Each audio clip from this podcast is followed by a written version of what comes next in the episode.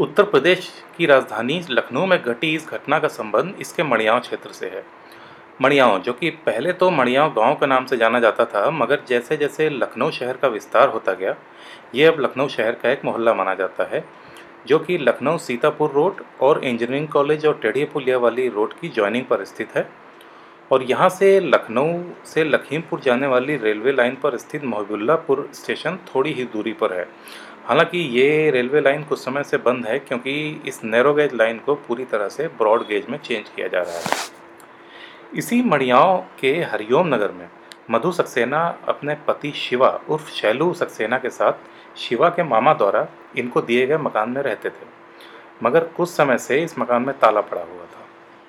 मामला प्रकाश में तब आया जब शिवा के मामा जनकराज ने पुलिस में अपने भांजे शिवा के मिसिंग होने का शिकायत दर्ज की और इसके साथ ये भी बताया कि उनकी बहू मधु इस बीच शिवा के एक मौसेरे भाई नीरज अस्थाना के साथ सेमरा गाँव के पास एक किराए का मकान में रह रही है। जनकराज की निशानदेही पर पुलिस ने मधु से पूछताछ करने के लिए उसको बुलाया। मधु से महिला पुलिस ने तीन दिन तक पूछताछ की, मगर सच्चाई निकलवाने में नाकाम रही। उसने कहा कि उसने महीनों पहले अपने पति शिवा की मिसिंग कंप्लेन दर्ज कराई थी मगर पुलिस द्वारा कोई मिसिंग कंप्लेन न मिलने पर वो इस बात से पलट गई।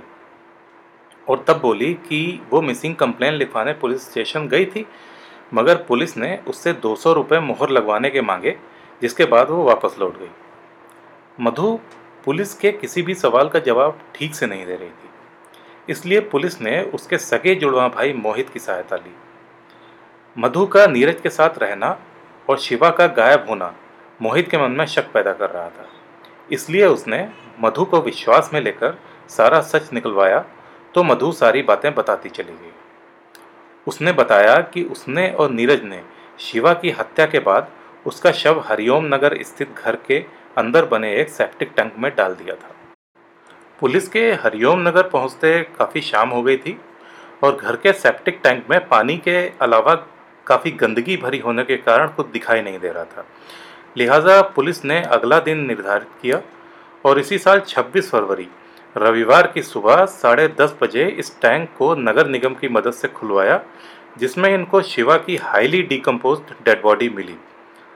लाश इस कदर जल चुकी थी कि उस पर चढ़ी पैंट को देखकर ही यह अंदाज़ा लगाया जा सकता था कि यह लाश किसी पुरुष की है। लाश मिलने के बाद पुलिस ने जनक राज से इन शादीशुदा जोड़े के बारे में बाकी जानकारी हासिल करना शुरू की कि आखिर ऐसा क्या हुआ होगा कि एक पत्नी ने अपने पति की हत्या करके उसकी लाश को इस टैंक में रख दिया। आस पड़ोस में जानकारी इकट्ठा करने पर पता चला कि मधु को पिछली बार अपने देवर नीरज अस्थाना के साथ देखा गया था, जो कि इसी घर में रह रहा था।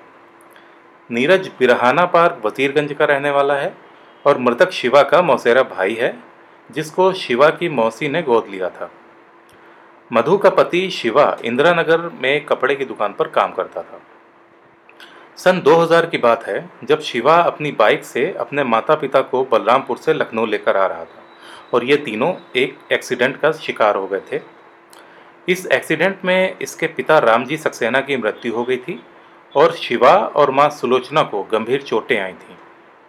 एक्सीडेंट के बाद माँ सुलोचना की भी बीमारी के चलते मृत्यु हो गई थी और शिवा का घुटने का ऑपरेशन हुआ था, जिसके बाद उसको चलने में तकलीफ़ होने लगी थी। शिवा के चलने की तकलीफ़ को देखते हुए ही उसकी शादी दिव्यांग मधु से सन 2013 में उसके मामा जनकराज ने करवा दी थी। इनकी शादी के बाद मधु दो बार प्रेग्नेंट हुई, मगर दोनों ही बार ऑपरेशन के दौरान बच्चों की मृत्यु हो गई थी, जिसको लेकर शिवा अपने और मधु के भविष्य को लेकर चिंतित रहता था। शिवा के गायब होने के बाद मधु से कई बार मोहल्ले वाले उससे शिवा के बारे में पूछते थे तो वो बताती थी कि वो बलरामपुर अपने घर गया था और उसके बाद से लापता हो गया है। जनक राज के भी फ़ोन पर पूछने पर कि शिवा कहाँ है, वो बताती थी कि शिवा अचानक गायब हो गया है और उसकी मिसिंग कंप्लेन पुलिस में दर्ज करा दी है।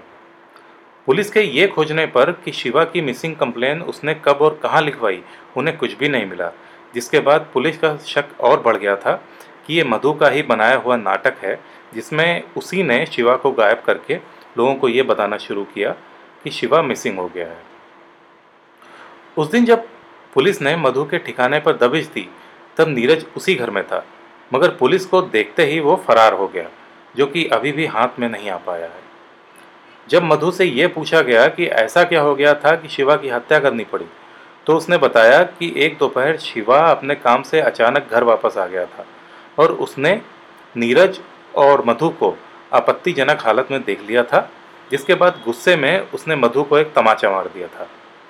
मधु का तमाचा मारना नीरज को अच्छा नहीं लगा, जिसके बाद नीरज और शिवा के बीच हाथापाई हुई और नीरज ने उसकी गला घोटकर हत्या कर दी और हत्या करने के बाद शरीर के तीन टुकड़े करके शव को उस टैंक में डाल दिया।